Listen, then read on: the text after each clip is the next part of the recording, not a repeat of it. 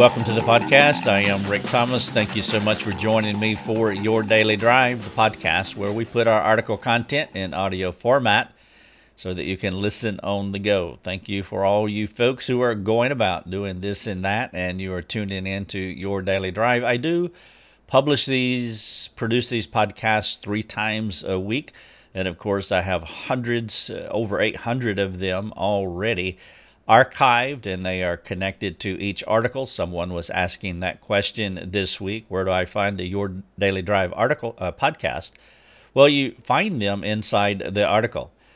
You can read the article, you can listen to it. Now, if you want to, in fact, I would encourage you to do this, that you subscribe to our podcast, Your Daily Drive, or our other podcast, Life Over Coffee, and you can do that through iTunes and all the usual places where you can subscribe to podcasts.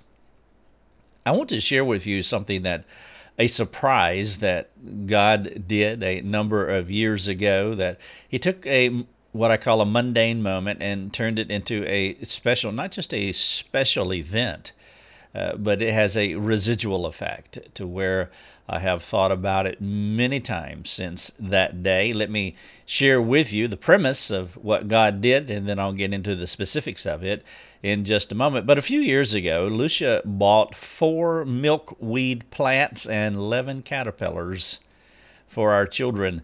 It was one of those science experiments in our laboratory. Our laboratory, the same as your laboratory, is called our home.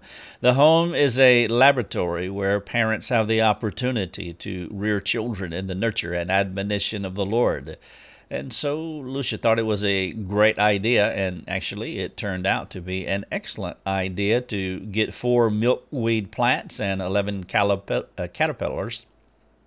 And she put them in our dining room and had a 4-foot fluorescent light, a grow light, over them to keep them warm and tucked in as they were eating. They were eventually tucked in into the chrysalis. But anyway, this was her science experiment in our laboratory. And per usual, God had additional plans for us. Going above and beyond our expectations is part of His nature.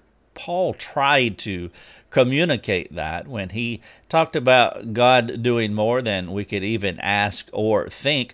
Isaiah was touching on this idea as well. In Isaiah 55, he said, talking about the Lord saying, "My thoughts are not your thoughts, neither are your ways my ways, declares the Lord. For as the heavens are higher than the earth, so are my ways higher than your ways, and my thoughts than your thoughts." Christians should always live with an expectation that God is busy, He is doing something, and He is always doing things in the mundane moments of our lives. As I have historically led care groups throughout the years, inevitably I will ask them that when you go to the gas station to fill up your car with gasoline or go to the store to get a gallon of milk, what is your primary purpose for going? It is not to get gas, and it's not to get a gallon of milk. Those are secondary reasons for going.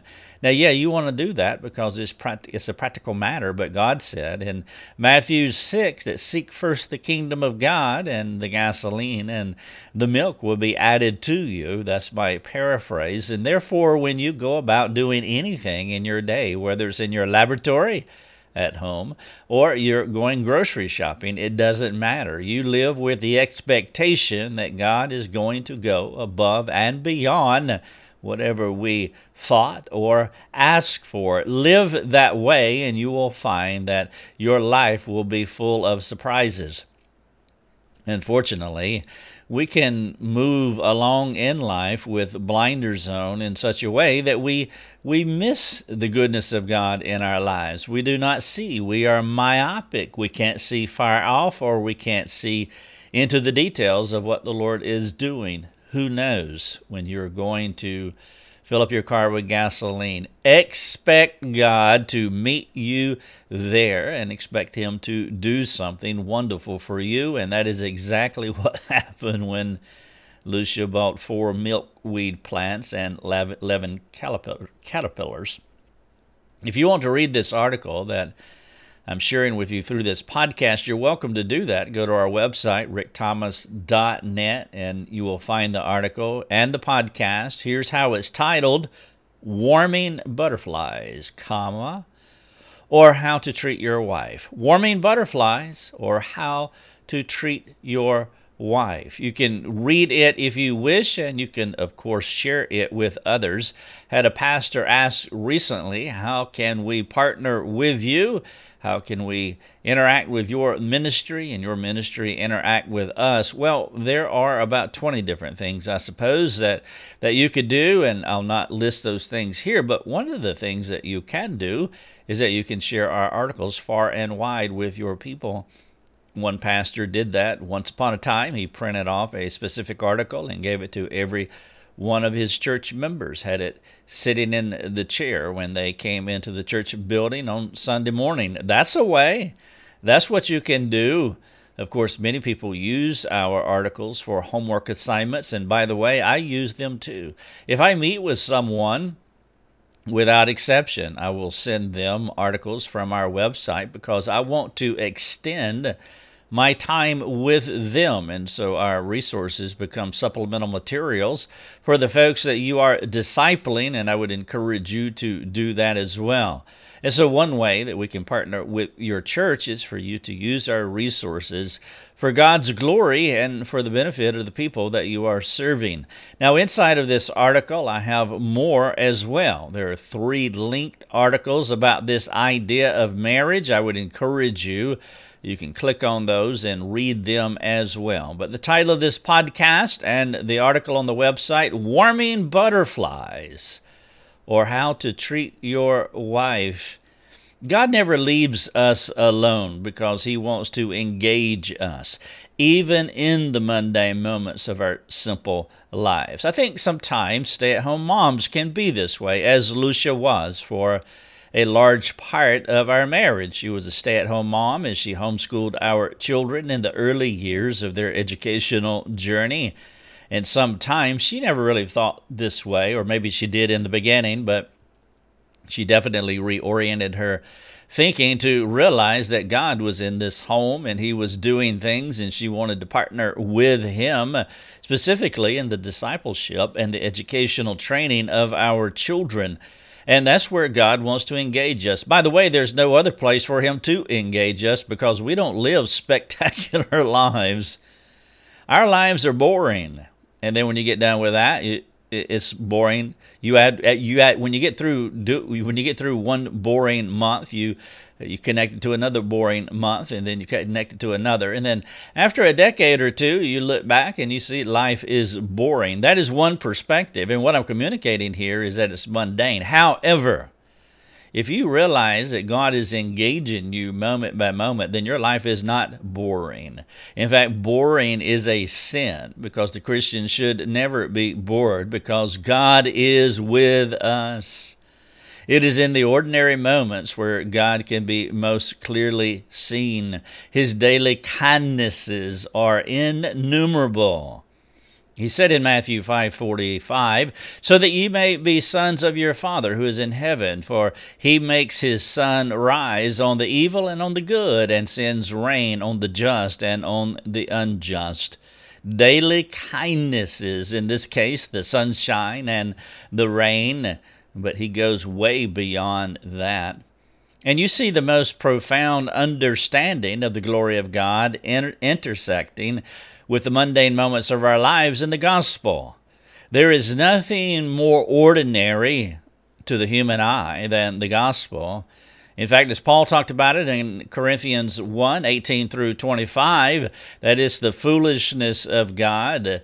The Greeks were stumbling all over it. The Jews could not perceive it. It was just an ordinary thing that happened. But this is God intersecting with us in what meets the human eye, a mundane moment in the gospel. Think about it. Jesus, who was in the form of God, took on the form of a servant. Christ left the glory and wonder of His place to take on flesh, to become mundane, to live in our mundane world. Christ, living in the splendor of the glory with his Father, chose to come to our dirty and defiled world to live with us, to change us. That's the idea. In John 1:14, the Word became flesh and dwelt, tabernacled among us. And we have seen his glory. Glory is of the only Son from the Father, full of grace and truth. And eventually Jesus died a cruel, but also an ordinary death. Many people died on the cross. And he died that cruel and ordinary death to save us from our worthless condition. God is not afraid of or indifferent to the mundane. He gets in our lives, is what I'm saying. And the most profound demonstration of that is the gospel, where God in flesh came here to rescue us. He seemingly prefers this idea of getting in the mundane, especially when he can put his glory on display. And because we can miss seeing his beauty on earth, the Savior is always quick to direct us to the glory of his Father as perceived, for example, in nature, as he tells us in Romans 1:20 and Psalm 19, verses 1 through 6. Jesus shows us often how God is interested in seemingly disinteresting things. And from these teaching moments, we learn so much about our Heavenly Father. An illustration of this idea is when Jesus taught his friends as they were walking along a path. He directed them to contemplate the lilies of the field. This is in Matthew 6, by the way. And he led them to reflect on the birds of the air. The Savior carefully and skillfully moved his disciples from the concrete animal and plant kingdoms to the abstract concepts that are in the spiritual world. It would be so easy for us to walk down that same path and not see the lilies and realize that Solomon in all his glory is not arrayed like any of these, or as we see the birds of the air and not realize that our Heavenly Father cares so much more than us. My point here is you don't want to miss these spectacular moments in our mundane life. Jesus was always connecting life to the spiritual realities of who his friends were and how they were to relate to God and others. His teaching not only amazed them, but it helped them to perceive and to respond to God in real and practical ways. Now, this perspective, this worldview that I'm sharing with you about God and all his glory, penetrating and intersecting with us in our mundane life. It brings us back to Lucia's science experiment. Who would have thought that God would show up in my marriage by watching caterpillars transform into butterflies? Initially, we set up the milkweed plants in the dining room. The plants continued to grow as the caterpillars grazed on their vegetation. It was about a month before they spun their little tents, the chrysalis. And there's a chrysalis is a tent that a caterpillar lives in. And the caterpillars stayed in their little chrysalis cocoons for several days, maybe 5, if I remember correctly. And then they began, one by one, to transform into beautiful monarch butterflies. They were gorgeous. They were bright. They were full of life. But here's the thing. This is the thing that was so stunning to me. It was the 30 minutes between coming out of the chrysalis and their taking flight. During this interim period, the butterflies, when they were coming out of the cocoon, the chrysalis, they were slightly shriveled. They were. We videoed this. Stunning, wrinkled, and moist. If you can imagine, if I can use this illustration of an infant inside the mother's womb, just curled up. And this caterpillar or this butterfly was like that when it was coming out of the chrysalis. They were not quite wadded up, but they were diminutive compared to their creator's final design. And though all of them did not respond the same way, depending on where they spun their chrysalis, There was one butterfly. This was the one that I had focused on. He came out of its shell. It came out of its shell just under the warmth of the grow light. This one was closest to the grow light. And when she came out of her chrysalis, the warmth of the light greeted her. Imagine coming out of the cocoon, the chrysalis, your tent, and there's a warm light there, and you're gnarled up, and you're wadded up together, you're tightly packed, and you're moist. And then the soothing heat had drawing power. It was interesting to watch how the warmth of the grow light helped the butterfly. The warmth of the light smoothed out her wrinkled wings and warmed her to where she could spread her glorious silky wings and take flight. She unfurled. It was in this mundane moment where God pointed me to His Word and pierced my heart. Yes, He did. Just as Christ directed His disciples to the birds of the air, and began to teach them beautiful spiritual truths, the Father was teaching me about my marriage as I was watching a blooming butterfly come out of the chrysalis. In Ephesians 5:29, it says, "No one ever hated his own flesh, but nourishes it," talking about marriage, husband and wife, "but nourishes it, cherishes it, just as Christ does the church." The word nourish in Ephesians 5:29 means to grow. The word cherish means to warm. Boom. It was right there in that Monday moment. The concrete plant kingdom. Chrysalis, caterpillar, butterfly, grow light. Connected to my spiritual human realm, and I saw it. My responsibilities before God and to my wife were as plain as day. I intuitively knew that I had a duty to warm and grow my wife. No man hates his own flesh, but he nourishes it. He grows it, cherishes it. He warms it, just as Christ does the church. I am to provide for her a context of grace, an environment of grace where she can mature and take flight. Earlier in the Ephesians text, and you're familiar with this text about husbands and wives, Paul talked about how the church had no wrinkles or spots. He was using this truth to teach and direct us about the great possibilities and adventures in marriage. Our monarch butterfly came out of the chrysalis, wrinkled, damp, and not quite all God intended. Guess what? Our wives came to us similarly, imperfect. It is our job as husbands to cooperate with the Lord by shepherding our wives to help them be all God intended. Now, I realize that a wife can enjoy and benefit and mature in her relationship with God without the help of her husband or in spite of her husband. But you need to hear this.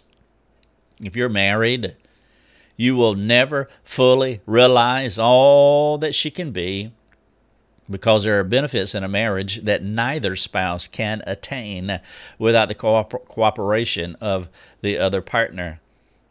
I mean, to use a trite illustration here, you can own a bicycle, but if you can't ride a bicycle, you will never fully realize all the benefits of riding a bike.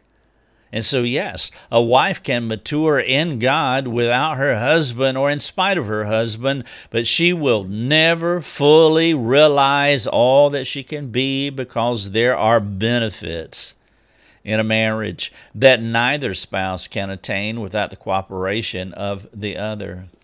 In Ephesians 5:27, in this paragraph here about husband and wife, Paul says this, "so that he might present the church to himself," talking about Jesus, that Jesus is going to present the church to himself in splendor, without spot or wrinkle or any such thing, that she might be holy and without blemish.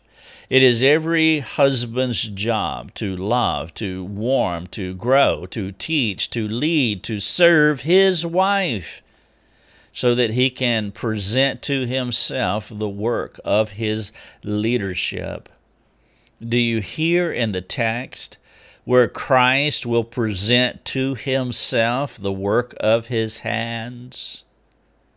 You get what you pay for. You receive your reward.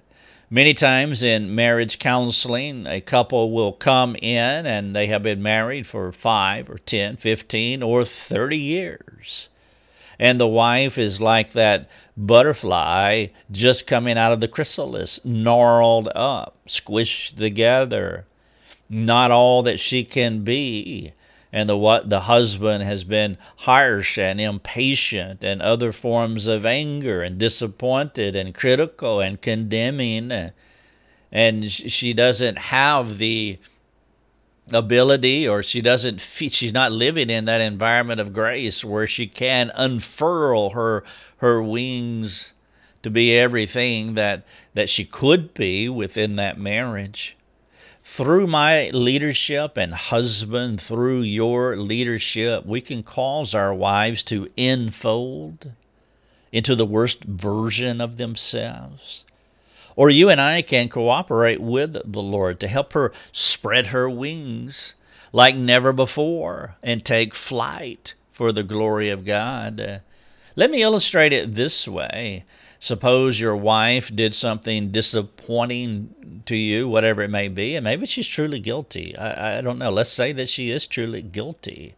And you yell at her. You know what's going to happen is she's going to tighten up. That's what that butterfly looked like when it first came out of the chrysalis. Anybody would react that way when somebody is yelling or angry or disappointed at them. First Peter talked about this in 3:7 of chapter of book. First Peter chapter 3 verse 7. He said, "Likewise, husbands, live with your wives in an understanding way, showing honor to the woman as the weaker vessel, as the delicate vase." That's why I use this idea of this butterfly, and because these thoughts were not new to me. It was in part of why when this happened during this experiment that it was so stunning to me, because it gave me more clarity on this thought that I had. And Peter says, showing honor to the woman as the weaker vessel, since they are heirs with you of the grace of life, so that your prayers may not be hindered. A delicate vase. Historically, Lucia and I have talked about this all of our marriage, that metaphorically the wife is like a butterfly and the husband is like a buffalo. And the reason that, or in America, of course, that's a bison, I realize that, but it sounds better to say buffalo and butterflies. And the reason that we began to think this way is because once upon a time I used to collect buffaloes or bisons. Now, I don't do that anymore, and so don't send me any. I said that in a conference one time, a 2-week conference, and by the time the conference was over, I had buffalo stationery and buffalo shirt and buffalo virtually about everything you have. And yes, I have French cuff shirts with buffalo cufflinks as well, or nickels. What do you call it? Buffalo nickels.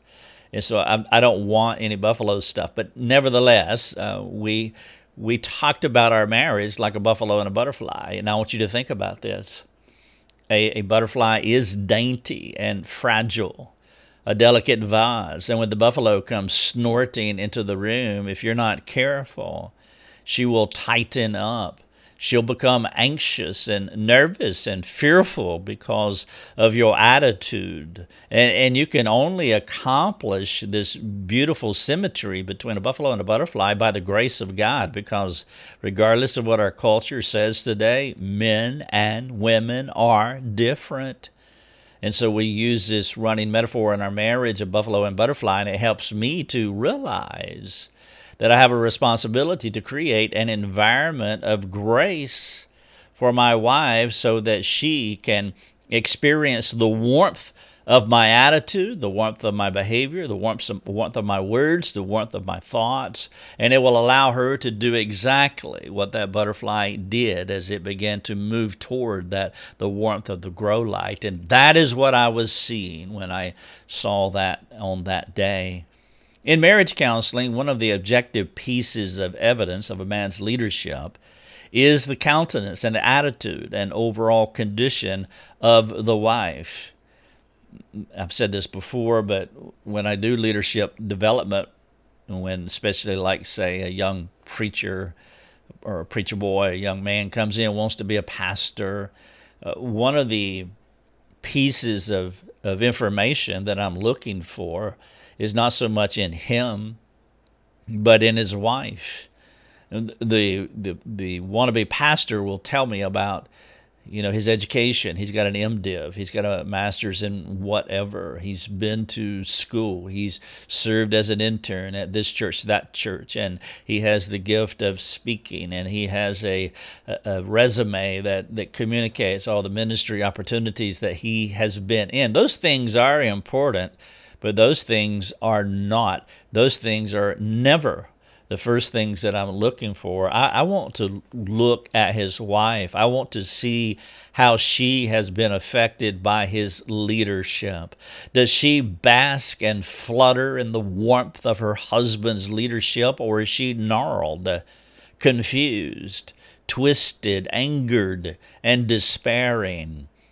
I'll find out more about a husband's leadership ability, this pastor wannabe ability, by interacting with his wife, because she's the person who has experienced more of his leadership gifting, whether it's good or bad, than anyone else in the world. You see, the church reflects the work of Christ, and a wife will react positively or negatively to the work of her husband. And while he can be the employee of the month on the job, the real test is how he leads and serves his wife in the home. Too often we dichotomize these things, and that's why I would never do that in leadership development. Even in our mastermind program for our students who are married, that is key. And by the way, it goes both ways. If a wife is in our mastermind program and learning all of these things, she has a responsibility. We talk about it in some of our podcasts and articles about leading your husband from a submitted state. She has a responsibility to disciple her husband. But in this podcast, I'm not talking about that. I'm talking about the husband's responsibility to disciple his wife. And if he's employee of the month, he's hitting it out of the park every day, every week, every month, every year at work. Well, the true test is how he leads and serves his wife at home. If you want to read this podcast, you're welcome to do that. The title of it is Warming Butterflies, How to Treat Your Wife. You warm her. You create an environment of grace that gives her the opportunity to be the best version of herself. I have three questions for you, and then I'll finish. Number one, are you hindering or helping your wife to benefit from and enjoy her fullest experience of Christ, specifically through your marriage? How are you hindering? How are you helping? You're doing both of those things, or I hope you're doing both of those things. Let me put it that way, because there's no question that we are hindering our wives in their growth. I have hindered my wife many times by my sinful attitude, words, and actions. But when I say I hope you're doing both, meaning I hope you're helping too, and I hope eventually your helping is far surpasses whatever hindering that you may be doing in your marriage. But are you hindering or helping your wife to benefit from and enjoy her fullest experience of Christ? Number two, is she anxious or guarded when around you, or is she open and willing to be vulnerable? You're looking for vulnerability. When the buffalo comes home and he starts snorting and stomping around, does she gnarl up? Number three, if you can talk to her about this podcast and have her answer these questions without her worrying about your response, you're doing well. But listen to this. If you can't speak to her about this podcast, if you cannot talk to your wife about this podcast, you need help. I would encourage you to come to us and let's talk. Your Daily Drive is a production of rickthomas.net, a global community that is seeking to live more productive and inspiring lives. If you'd like to learn more about our community, please go to rickthomas.net. rickthomas.net.